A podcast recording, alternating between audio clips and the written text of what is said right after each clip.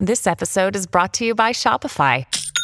Forget the frustration of picking commerce platforms when you switch your business to Shopify, the global commerce platform that supercharges your selling wherever you sell. With Shopify, you'll harness the same intuitive features, trusted apps, and powerful analytics used by the world's leading brands. Sign up today for your $1 per month trial period at shopify.com slash tech, all lowercase. That's shopify.com slash tech. If you're still deciding on your spring break getaway, Amtrak's got just the ticket. You can visit cities from DC and Philly to New York and Boston, all while enjoying more sustainable travel. Amtrak produces up to 83% less carbon emissions than traveling by car or plane. And did we mention the extra legroom and comfy seats? Book early and save at Amtrak.com. Click or tap the banner. Emissions comparisons vary depending on route and locomotive type. Restrictions may apply. You're listening to Intelligence Squared. It's the Sunday debate, and we're talking big tech and big decisions this week. Here's our host, the economist and broadcaster Linda Yueh, with more. Hello, I'm delighted to host this debate on Is it time to break up Facebook? We're joined by two leading thinkers to help us try and answer this question.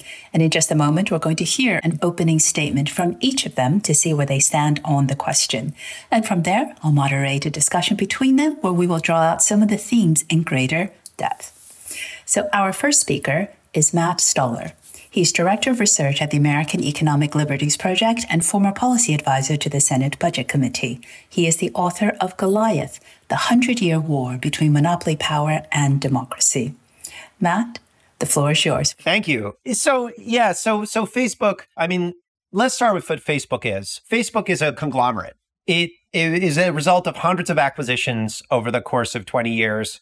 And essentially like privacy violations and lawlessness from the beginning. What is the problem with Facebook? My view is that Facebook is a threat to democracy and to democratic self rule. It is a concentration, and they have um, a significant chunk of the online advertising market, and they have market power over the social networking space through their control of I think you could call it four different products. They sometimes, so it's Facebook, WhatsApp, Instagram, and Messenger. They put Messenger as a separate product, but you could say it's three or four. But each of those has uh, billions of users. I think Instagram hit 2 billion last week. And so the rules that um, Zuckerberg puts in place are effectively government rules. And I, I'm not saying that myself. Zuckerberg said it. He, he said running Facebook in, in many ways is more like running a government than a business. We're, we're setting policy. That's why he brought on Sheryl Sandberg, because she had government experience in the, the Clinton Treasury Department. So we've known that there is deception at Facebook at the highest levels for a long time. They routinely defraud advertisers by telling them things about their metrics that are not true. Uh, they they deceive users. They've had multiple consent decrees with the FTC, multi-billion dollar fines. There are antitrust suits uh, allegations of wrongdoing, and really from from the beginning, but it just keeps getting worse. The UN said sanctioned them, saying you guys kind of contributed to a genocide in Myanmar. There's just lawlessness there. So we have to make us create a situation where the law is more than a suggestion to Mark Zuckerberg. So I think we need to uh, go beyond breakups and actually criminally charge Zuckerberg with various forms of fraud and insider trading. There's plenty of evidence there. But in terms of reining in the democratic threat to self rule that Facebook presents, it's more than just reestablishing the rule of law against the powerful, which is broader than Facebook. It's also about getting rid of their dominant market power in social media and social media advertising, which is, again, the result of hundreds of acquisitions, as well as the use of unfair methods of competition, like kicking competitors off its platform or using psychological techniques to addict users into spending more time on their sites. So, by using these techniques, Facebook's able to redirect revenue that should go to trusted publishers to themselves and also to degrade privacy standards if you break up Facebook and you just separate out it's into its component parts, then what will happen is you'll go back to an era of the early two or mid 2000s when Facebook itself was competing and had to compete with MySpace by differentiating through better privacy controls. So back in the mid 2000s, Facebook said, don't use MySpace, use Facebook. We're safer. We're not, we don't have a bunch of creeps like MySpace. We don't sell your data. We even will allow you to vote on our privacy policy. We will never use tracking cookies. That's what they said. And then they, when they once they defeated MySpace and then bought their competitors, they started surveilling everyone, including surveilling uh, third party business partners. And it doesn't matter if you don't like that because there's really nowhere else to go for what Facebook delivers, which is uh, social media, the ability to connect with with friends and family, as well as have some sort of broadcasting capacity. And like users can't really leave and advertisers can't really really leave. And that's what we've seen every time there's attempt to be user boycotts or advertising boycotts. It doesn't affect the business. So if you were to break up facebook what you would see is a return to the competitive environment where they would eat instagram and facebook and whatsapp would try to differentiate themselves based on privacy and safety. I think there are other things that we need to do. We need to get rid of their invasive tracking and an advertising model that would restore that basically like the internet is a dumpster fire because the incentives that Facebook has set up for clickbait that's like the whole model that's what surveillance advertising does and we need to address that. But just in terms of like the core problem here is the concentration of power in the hands of a small group it's just inappropriate and even if mark zuckerberg were an angel and I, you know he probably is trying his best it doesn't matter. Nobody can run what he calls a community of 2 billion people. So that's the argument for why we have to break up Facebook and, and rein in their power. Thank you, Matt. Now it's time for our next speaker, Sinan Aral. He's the David Austin Professor of Management at MIT and Director of the MIT Initiative on the Digital Economy. His book, out now, is The Hype Machine How Social Media Disrupts Our Elections, Our Economy, and Our Health, and How We Must Adapt. Sinan, the floor is yours for your opener. Thanks very much for having me. And uh, thank you, Matt, uh, for that excellent and well thought out set of arguments for breaking up Facebook. I think this is an incredibly important debate and conversation. So let me start off by saying that I basically agree with Matt on all points except the part about breaking up Facebook. And let me sort of explain what I mean by that. Social media's potential harms are real disruptions of our privacy, our democracy, our economy, and our public health I've written extensively about these harms in my book and over 20 years of research. I also believe that competition is absolutely essential, both to ensuring innovation and to addressing all of these harms uh, of social media. And in fact, I cite competition as the primary or prima facie issue in solving or adapting to social media in my book. But in my mind, breaking up Facebook will not create lasting competition in the social media economy. It does not address any of the potential harms of social media that Matt described or that I described in my book. And it will only serve to distract us in a long and protracted, likely unsuccessful 10 year antitrust battle from the real work of creating structural reforms to the social media economy itself. So, the reason why breaking up Facebook doesn't solve for competition is because of the underlying economics of the social media economy.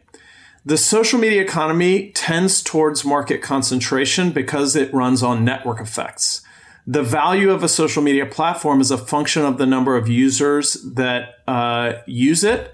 The larger the platform, the harder it is to leave and the more power it amasses. So, breaking up the market leader will just tip the next Facebook like company into market dominance if you do not also have structural reforms to the social media economy itself.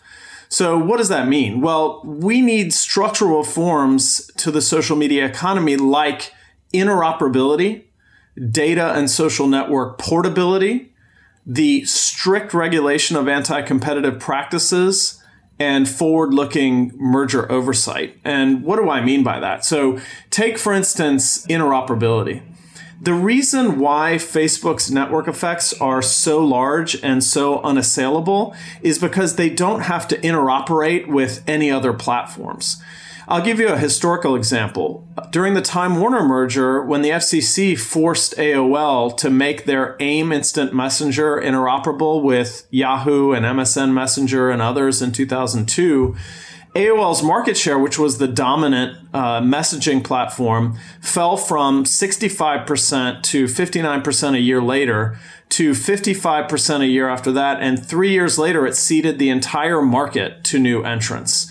Right now, there's legislation, bipartisan legislation, like the Access Act that's sitting in front of Congress now, which would force any social media platform over 100 million users to become interoperable. And that would be a structural reform to the social media economy that would begin to deal with the network effects that create market concentration. Another great example is data and social network portability, being able to take your social network uh, with you when you switch from one provider to another. Right now, you can quote unquote download your data from Facebook. This is a, a total farce. There is no real ability to take or port your data from Facebook to elsewhere. The example there is number portability. It used to be that you couldn't take your cell phone number with you when you switched from Verizon to Sprint. When Europe instituted number portability in Europe, it created about $880 million of consumer surplus every quarter for years and years and years between 1999 and 2006. That's an example of a structural reform that would really affect the market structure of the social media economy. These types of social uh, of structural reforms to the economy are even more important as we look to the fourth internet and the rise of the metaverse. If the metaverse evolves as a non-interoperable system similar to what we have in social media, these problems are just going to get worse. And breaking up Facebook really does nothing to solve for privacy or to solve for fake news or to solve for the impacts on our democracy or our public health. All of these problems remain if Facebook is broken up into three pieces. And it may actually make the problems worse because it's harder to police them in a decentralized manner and it's more companies to deal with in terms of the regulations that Matt describes that I also believe we actually need to deal with the problems of social media that Matt described. So, in summary, I agree competition is essential. I agree that the market is concentrated. I agree that social media ha- creates a number of potential harms, but where we differ is in whether breaking up Facebook or much more sustainable structural reforms to the social media economy itself are the best solution for competition. Thank you very much, Sinan. Um, I want there's tons of issues both of you have flagged that I want to now go into um, to try and uh, tease out uh, more the reasons for your differences in terms of specifically, Matt. I'm going to start with you. Why is antitrust necessary? So, in other words, why is regulation insufficient? So I, I don't. I mean, antitrust is a specific body of law. I don't care how you break up, whether you use antitrust law in a court case or whether you have Congress pass a law that says you you you can break up firms in lots of different ways. We've broken up firms through regulation. We've done it through antitrust cases. We've done it through laws. Glass Steagall was a law where we broke up the banking system. It's simple conceptually. Just WhatsApp and Instagram and Facebook Blue are all separate services. There are no economies of scale there. I mean, there are economies of scale with each of those, but like there's no economies of scale jamming them together. It's kind of like YouTube and Google search, they might both have economies of scale, but like putting those two together doesn't, there's no efficiency there. So separating those out is conceptually super easy and not, not particularly hard to do. How you do it, I don't care. I'd like it done quickly. So I'd like Congress to just pass a law to do it. I will just note one thing, which is like I've gone over interoperability and the Access Act in detail. And if you think that antitrust is complicated or hard to deal with, like good luck. I mean, with anything related to interoperability, with AOL and Instant Messenger, you had the Federal Communications Commission, which has an 80 year track record of intrusively regulating telecommunications companies. There are a lot of people there that know what they're doing. We have nothing like that with regards to big tech. The language in the Access Act is ridiculous and flabby and will be litigated for, for 10 years and probably be thrown out by the courts. And Facebook is not going to be your friend when it comes to trying to impose interoperability there. Just not going to happen. Uh, so there's a sort of naivete when it comes to like thinking about, oh, yeah, we need regulations. I mean, like, have you looked at the government lately? Like, have you seen the government actually implement rules on a new sector in any coherent and non corrupt and non stupid way in the last like 10 years. I worked on Dodd Frank. I worked a little bit on the ACA. I can tell you the government is not good at this right now. Like the simplest thing to do is the best thing to do. And the simplest thing to do is criminal charges. We know how to do that. Chop up the firms into what they used to be at. Like there's still people that work on Instagram and there's people that work on WhatsApp just split them up. That's the what Wall Street would do. An intrusive, weird regulatory regime that no one in government knows how to implement and no one in government wants to implement ain't going to work. Sinan, let me bring you into this at this point on why would what Matt is suggesting um, in terms of breaking up Facebook into WhatsApp, into Instagram, after all, Facebook actually acquired these companies.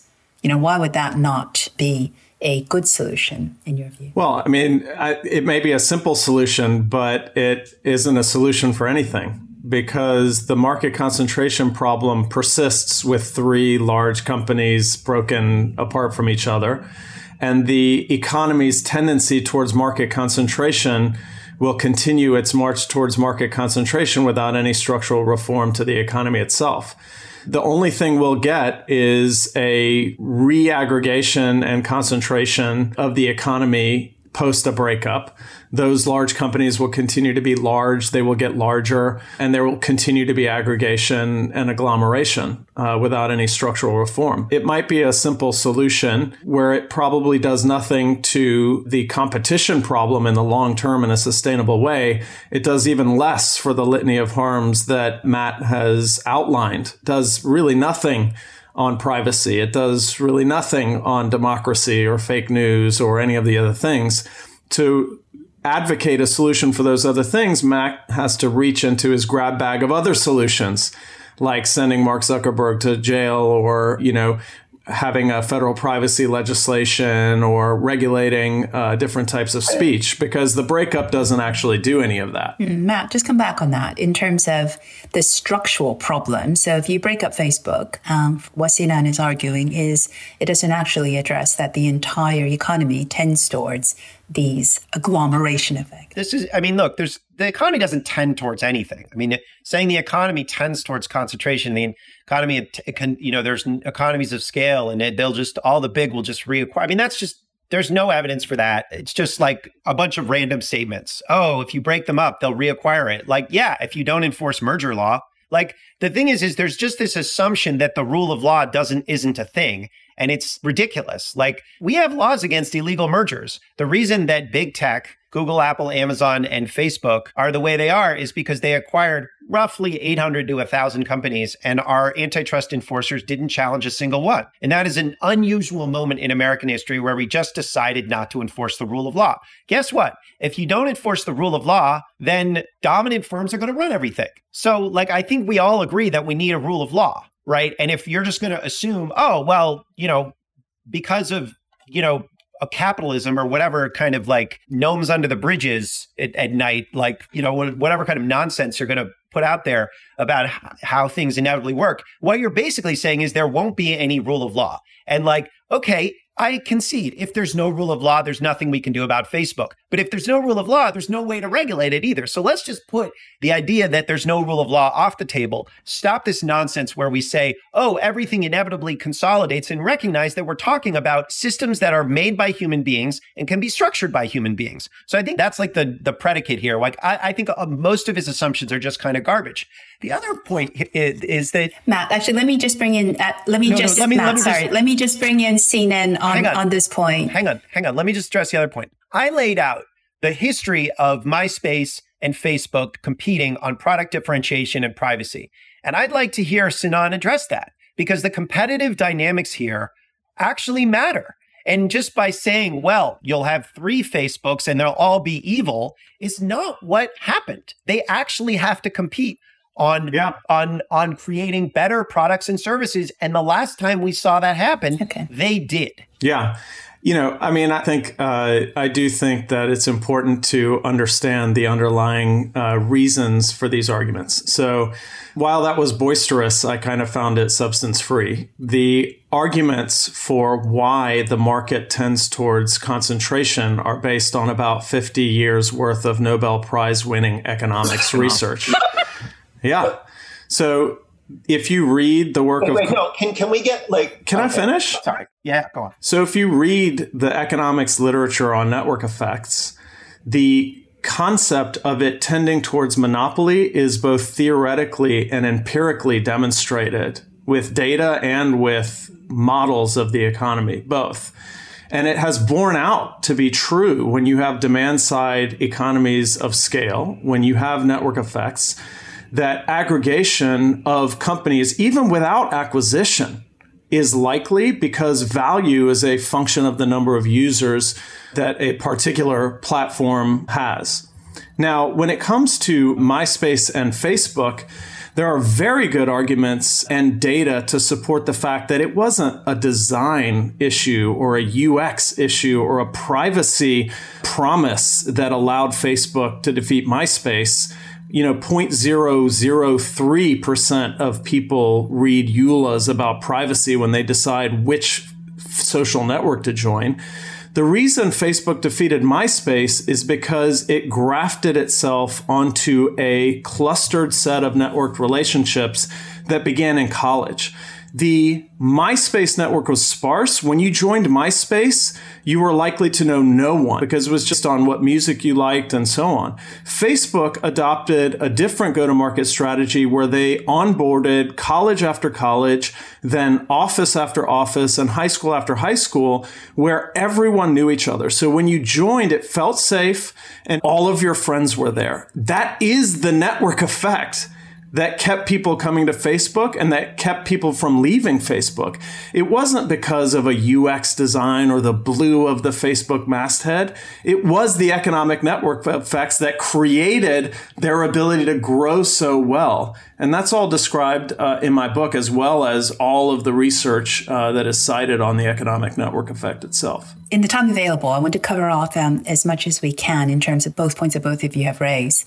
So, Matt, so part of Sinan's argument is that by breaking up Facebook, you wouldn't necessarily address problems, structural problems in terms of other social media. So, if you are worried about fake news, for instance, would breaking up Facebook have an impact on these social ills, or is it just taking attention away from some of these structural reforms? That are needed. So let me ask you the question: Is so the topic of this debate is why we should break up Facebook are you asking me the question why like are you assuming that I that I only want to break up Facebook and that Facebook needs to solve all the world's ills. I'm, I'm happy to say why I think Facebook should be broken up. There are other, I mean, I, I never said that Facebook, breaking up Facebook will solve all of the world's problems. Sure. Okay. Matt, the next question um, is still going to be uh, to you. Is there potential harm to the economy from breaking up Facebook? Since people are dependent on its services? And could that lead to indirect uh, impact that you ought to think about when thinking about breaking up Facebook? So it's a really interesting question because I think that we have a situation right now where you know, the, my core argument is political. That Facebook is a threat to democracy, and that the rule of law is for the powerful is just a suggestion. And you have to do a number of things to address that because that's not just a Facebook problem. It's a it's a you can go back to the late 90s, early 2000s and find analogs, but it's it's gotten worse. So I, I think that you have to do a number of things in that. One of them is you have to break Facebook's power by breaking it up. But if you don't also accompany it with a real threat to Zuckerberg's, like if you don't make him personally liable for the anti competitive behavior and the various forms of fraud that Facebook has engaged in. And by, by fraud, I mean they have, um, or allegedly engaged in, they, they keep settling cases where they are lying to advertisers to get them to spend more money on phantom users or, or whatever. If you don't actually put some personal stakes in here for the decision makers, then when you do the breakup, yeah, they're going to screw things up intentionally and sabotage the economy to make policymakers that are challenging them look bad. And that that's you know essentially when you allow monopolists to take so much power over the economy that they run core infrastructure, you have a blackmail problem. And I think that another way to phrase your question is isn't Mark Zuckerberg so too powerful to govern? You know, the, the open that's like a that's a really interesting question. And it suggests that it, if he is, anything that we try is going to fail Because if we break up Facebook and he doesn't want, he wants to sabotage us, he can, unless we make it personally liable and say, you do this, you're going to have real trouble, or we restore the rule of law like we did in the 1930s. Anything that we try that will actually change Facebook's behavior in a way that Mark Zuckerberg doesn't like or their executives don't like, you're going to find that same disruptive type of arrangement where they just say, well, you broke it, and now we're going to force you to eat the consequences. Even if they could do things in a way that wasn't disruptive, they will intentionally not do it that way because that's how monopolists roll. Intelligence Squared is a tight knit team doing big things, and it means we're always looking for tools that can help streamline managing tasks. That's why I want to talk to you for a minute about NetSuite. NetSuite provides cloud based software to get things moving. Maybe your business has been humming, but you can feel things are falling behind a little bit. Or perhaps your team is getting snowed with manual tasks and closing those books is taking forever. If this sounds like you, you should know these three numbers 37,000, 25, 1. 37,000, that's the number of businesses which have upgraded to NetSuite by Oracle. 25, NetSuite turns 25 this year. That's 25 years of helping businesses do more with less, allowing them to close their books in days, not weeks, and drive down costs. And one, because your business is one of a kind. So you get a customized solution for all of your KPIs in one efficient system with one source of truth. It means you can manage risk, get reliable forecasts, and improve margins. It's everything you need to grow all in one place. NetSuite is now making an unprecedented offer to make more of that kind of thing possible. Right now, you can download NetSuite's popular KPI checklist designed to give you consistently excellent performance absolutely free at netsuite.com slash squared. That's netsuite.com slash squared to get your own KPI checklist. netsuite.com slash squared. Yeah. You know you need protein to fuel results, but it's not easy when you're drinking the same bland, chalky shake every day. Stop punishing yourself and get to GNC for the best protein in the game, including all the hottest brands and crave-worthy flavors that'll keep you coming back for more. We're talking protein that legit tastes like cookies, your favorite cereals, indulgent desserts, and more. So bust out of your protein rut and actually look forward to those shakes with unbeatable protein at unbeatable prices. Fuel your fitness with protein at GNC. Yeah. This episode is brought to you by Kia's first three row, all electric SUV, the Kia EV9, with available all wheel drive and seating for up to seven adults. With 0 to 60 speed that thrills you one minute and available lounge seats that unwind you the next. Visit kia.com slash EV9 to learn more. Ask your Kia dealer for availability. No system, no matter how advanced, can compensate for all driver error and or driving conditions. Always drive safely. Sinan, um, I want to bring you in here and actually explore this idea why it has been hard for the US government to find that Facebook is a monopoly. For a lot of people listening, they might say, gosh, they sort of seem like a monopoly. and yet, it's been difficult, hasn't it, in terms of just making that determination? Sure. I mean, I'd like to just. Uh, two sentences on the idea of antitrust being used to rein in corporate power as opposed to regulate competition and provide for competition. So I think it's worth noting the views of economists like Carl Shapiro, who have written uh, extensively on this notion of antitrust being used to rein in political power. And what he says is basically that antitrust institutions are really poorly suited to address problems associated with excessive political power of large organizations. And, you know, he says that asking the DOJ and the FTC to evaluate mergers and business conduct based on the political power of the firms involved invites corruption by allowing the executive branch to punish its enemies and reward its allies through antitrust cases brought or not brought by antitrust enforcers and that asking the courts to approve or block mergers based on political power of merging firms would undermine the rule of law while inevitably drawing the judicial branch deeply into political considerations, which, as we know, is a bad idea.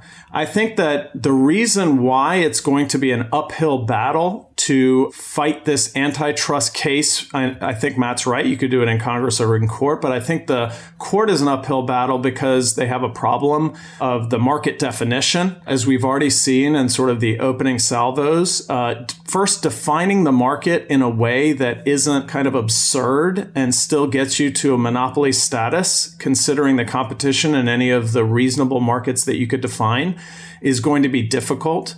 The second big problem that they have is that there was oversight over these mergers, and these mergers were approved at the time. So to sort of uh, say that uh, we get a a redo uh, after there have been hundreds of millions of dollars of investment post an approved merger.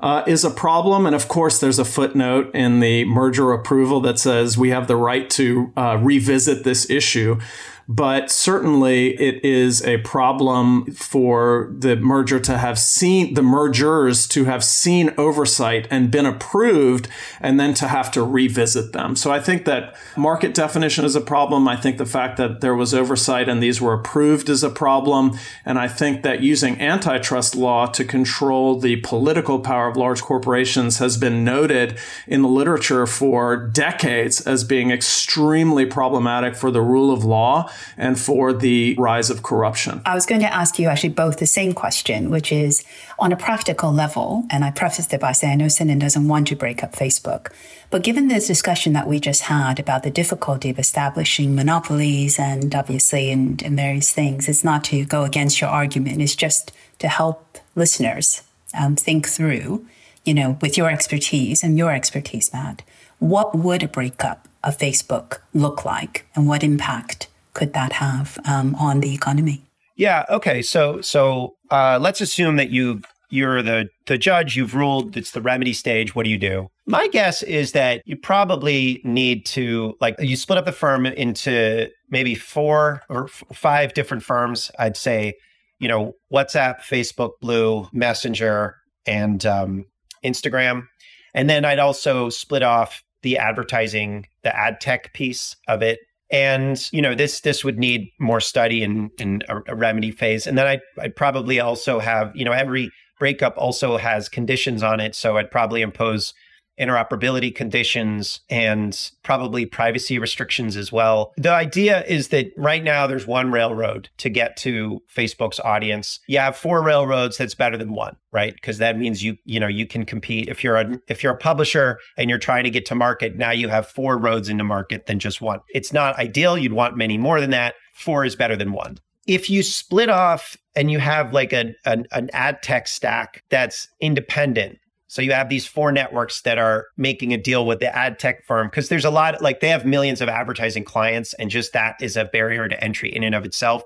So if you split that off, then that ad tech firm can start to cut deals with other social networks or other web and app properties to distribute advertising. And so you would be spreading advertising money around and across the web in a way that wouldn't be consolidating that ad revenue anymore into the hands of one firm you know, it's not going to address everything. You have to do, like, we have a problem. I think one of the things that Sinan has noted is that we have 50 years of pro monopoly economic research, Nobel Prizes given to people who have been systematically wrong and have consolidated power. The literature, it's changing because economists noticed after they screwed up during the financial crisis and didn't notice too big to fail banks the, some of the younger ones are looking and saying, oh, maybe we shouldn't consolidate wealth and power. It's actually a bad thing. So you're seeing different literature come up. But it's true that for the last 50 years, we have been policymakers led by economists have been consolidating wealth and power. So just dealing with, you know, Facebook is like a symptom of this as well as a, an amplifier of it. So just dealing with Facebook isn't going to fix everything.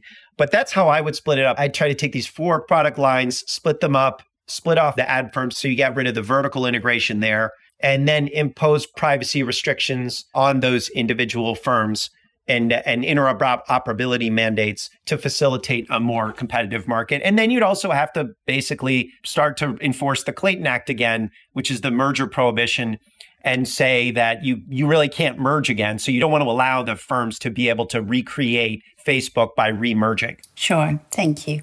Sinan, again, same question to you. Is there a, in your view, a way of, you know, breaking up Facebook that could achieve some of the aims that you've outlined in terms of competition. Again, not to for you to go against your argument, um, but just kind of drawing on a practical level the central point of this debate which is, you know, is it time to break up Facebook? What would it actually look like? And what impact would it have on the economy? Yeah, I mean, I think it's worth just quickly addressing something Matt just said about the last 50 years of research. I think it's really important to make a distinction between the literature that he is uh, referring to and the literature that I'm referring to as being quite different. So there's been a tradition in economics research, starting with uh, Bork, you know, the Chicago School, which is all about strictly and narrowly defining monopoly harms as being about prices and how. Uh, consumers are really harmed by monopoly status because monopolists can increase prices. That literature is definitely changing, as young economists note, because the digital economy doesn't work that way. Facebook doesn't charge prices to the consumer. The, the price of Facebook to a consumer is free. So defining monopoly harms based on price increases alone is a horrible definition. I think all economists would agree on that. And we have to start taking into account other types of harm. What can uh, monopolists do that harm consumers besides raise prices, like degrade privacy or allow uh, misinformation and so on. I think that that literature is changing, and Matt is correct in saying that. Um, but at the same time, that's not the literature that I was referring to at all. The literature that I'm referring to um, is the literature on network effects, and that that creates market concentration, and that the that the antitrust solution to aggregation and agglomeration due to network effects doesn't work, that literature really isn't changing. And when economists are asked about whether we should break up Facebook, they essentially say that this doesn't address network effects. And so when you say, how do we break up Facebook in a way that works? Like, what, what would you do? How would you do it? I would say I would go back to my original argument, which is that the breakup of Facebook is much more likely to be successful in an environment where there is interoperability than in an environment where there is no interoperability. The reason for that is very simple. Facebook, we estimate, our research at MIT estimates that Facebook creates about $370 billion a year in consumer surplus for the consumer in the US alone. More than 80% of Facebook's users are outside of the US, and in some parts of the world, Facebook is the internet in Af- parts of Africa and the Philippines and so on. That's a lot of value. Um, and the reason why Facebook creates value is in the networked connections that it creates for consumers and consumers, the institutions, and so on. And so if you break those connections without allowing for their interoperability, you will be wiping tons of consumer surplus right off the, the plate of the consumer uh, every day going forward. If you break up Facebook into three companies or five companies or four companies, in an era of interoperability, then you can preserve that networked value while uh, also increasing competition. So while I'm not advocating for breaking up Facebook here, breaking up Facebook will be much more effective and much less detrimental uh, in an environment of interoperability than in an environment in which there is no interoperability. Can I ask a quick cl- clarifying question? Um, so, Sinan, would you would you concede that there's a difference between like if so when you say like network effects if i were to say i'm going to take facebook blue and split it up into 10 companies and it's not interoperable so even if you and i are both on facebook we can no longer communicate. Like that's bad right? That would actually that's the kind of consumer capacity like that you're describing right? Right. It would essentially make it uh, impossible for us to get the value of having a network right. Product. so so you and i are on the fo- same phone network. You split up that phone network. We can no longer communicate. That's bad. Right. But there's a difference between that and saying i use whatsapp and whatsapp is a network and instagram is a network. They're both owned by the same legal entity but they're not interoperable you split those up. There's no um, degradation to, and put all in investments that Facebook's done in those companies, put that aside. You split those up. There's no degradation of the consumer experience, right? Well, I mean, I think it depends. And uh, I think that there is less of a degradation than any given vertical uh, because so, so, they're less. Because you can still, like, I could still communicate So we're talking about two separate. When you say network effects, like within a network, that's true, but Facebook owns multiple networks. And is and those so there's not really we're not really talking about network effects when we're talking about splitting up Facebook. No, no. What I'm talking about network effects is take for But instance. I feel like you're confusing. Like you're you're kind of like implying, oh, uh, he just wants to smash up Facebook Blue. When I keep saying we're splitting up No. WhatsApp, Instagram, and Facebook, No. and then you're throwing in network effects, and it's kind of confusing. Nope. So, for instance, what I'm saying is that uh, a consumer should be able to communicate from one social media platform to the other in the same way that they can communicate from Verizon No, no, I- to I- Sprint. we both agree on that. I that's not that's not. You're just saying, oh, there's a network effect problem here, and there isn't. When I say we split these and these networks, I'm not saying split up the networks themselves. I'm saying split up the legal subsidiaries that are themselves self-contained networks. So Instagram, I'm not saying break up Instagram into multiple Instagrams. I'm saying Instagram, which has very little relationship with Facebook except it's owned by the same legal entity, move those off from one another. There's no economies of scale. There's no network effects there. That's what I'm saying. okay. And you're saying, oh, network effects, but like that's a different thing. I mean, I agree there are network effects within a network. no. So, what I'm saying is that consumers should be able to. Uh, c- You're coming back and you're saying the same thing, and it's it's not. I mean, you're not being Matt. straightforward. We're actually going to go to concluding remarks now, anyways, because we're out of time. But, but Sinan, why don't you pick up that point and just finish off with any takeaways you'd like the audience to have? And then, Matt, I'll do the same for you. Yeah. So I think part of the problem here is that it's difficult to imagine situations in which we have interoperability amongst social media platforms because we don't have it today. If I was to say to you, could you imagine a world in which you couldn't call somebody from Sprint to Verizon? You'd say, that's crazy. That's ridiculous. I can't even imagine that that would be possible. Uh, but that's exactly the situation that we have today, which is creating the problems uh, of competition that we have today because it enables one large network to lock in its consumers. What I'm ad- advocating is that consumers should be able to send all sorts of communication video, audio, AR, VR, text, etc. from one social media platform to another. And if that were possible, then consumers could vote with their feet and choose the platform through which they entered the network environment based on the platforms competing to provide a better service to the consumer on privacy, on less fake news, on less polarization, on less whatever it is we want to judge them on.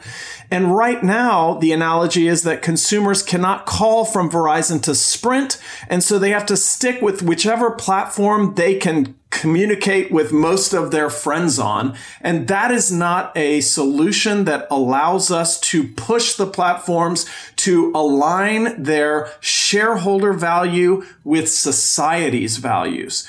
If we were to create interoperability, then consumer true interoperability and true social network and data portability, consumers could vote with their feet and force the platforms to compete on issues that matter to them rather than just saying, well, I guess I have to be part of Facebook because all of my friends and family are on Facebook and I have no choice other than to be on Facebook in order to communicate with them.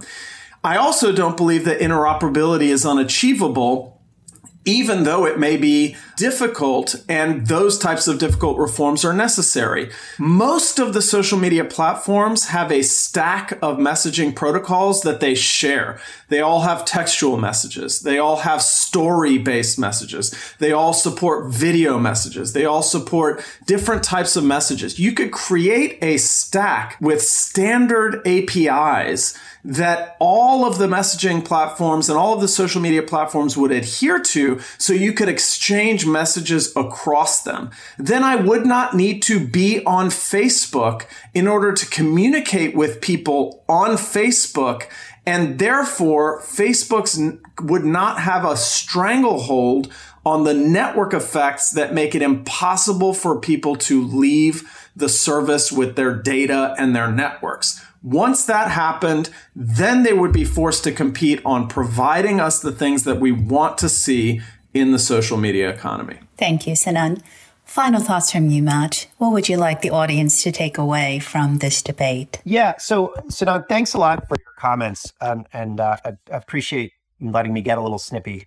Um, I think that the I, I don't think we disagree on the on the ultimate end goal, which is a um, um, competitive social networking system where people can communicate with whoever they want. I mean, this is the traditional American model of telecommunications, and communications has always been tended towards that. When in AT&T was broken up the first time in 1913, there was also interoperability mandates put on AT&T at the same time. So it's not it's it's it's kind of a not an either or. And in fact, how to do it, like what to do, is pretty simple. And that ultimate vision isn't that hard. So, where do we actually disagree? I think we disagree on how to get there. I just think that you don't take power into account. And that's what this is about. This is all about political power. We have a political problem, not actually a problem of what do we do? We have a rule of law problem because the rule of law does not apply to the powerful. We have a market power problem. And you can't just say, well, in my vision, we would get to a utopia where everything is working perfectly. We just wouldn't have to get our hands, you know, mussy with breakups because we could just let these wonderful regulators do it. As we know, regulators are always perfect. I just am looking at this practically saying we have to break their power first. If we don't break their power, then they're going to not, they're going to capture the regulators, which is what always happens. When you break the power of a dominant firm, like when we did in AT&T in 1913, then you can impose interoperability mandates and it works. It's the same thing we did in 1984 on AT&T. So breaking the power of Facebook means using the law to hold those executives personally accountable and breaking up the firm into competing components so that the executives there are not focused on monopoly maintenance. That's what we have data showing that when firms merge, they stop focusing on competing and they spend a lot more money on lobbying because they become political entities. When executives have to compete, they spend their time focused on their competition and their products. And so that's what we need to get to. In order to police Facebook, in order to build a social media model that you and I, I think, agree on, you have to make sure that we, the people, are in charge, not Mark Zuckerberg. And you're not going to get there unless you find a way to break his power. So that's kind of like, and I think the economics literature over the last 50 years, and I was actually talking about in aggregate, like I think Jean Tirole is a fool. I think a lot of the literature that's been written is sort of silly and besides the point. They don't take power into account. That's what economics is about. So I think like what we have to think about is politically, how do we actually break Facebook's power with the government that we have, which is an incompetent group of people that don't have any regulatory expertise in a fast moving, difficult to regulate area. In order to do that, you need to come up with simple solutions. And the simplest solution is criminal law, a breakup, and then you follow on with building that regulatory expertise. So I think that like that's kind of where I'm getting at. You got to think about power and the practical governance here. Thank you very much, Matt Stoller and Sinan Aral, for what has been an absolutely stimulating debate on the topic. Is it time to break up Facebook? Thanks very much for joining us. I'm Linda Yueh, and you've been listening to Intelligence Squared. Ah, mmm. The first taste of rare bourbon you finally got your hands on. That's nice. At caskers.com, we make this experience easy.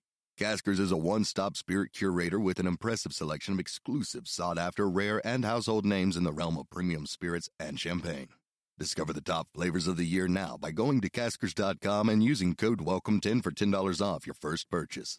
Get $10 off your first purchase with code WELCOME10 at caskers.com.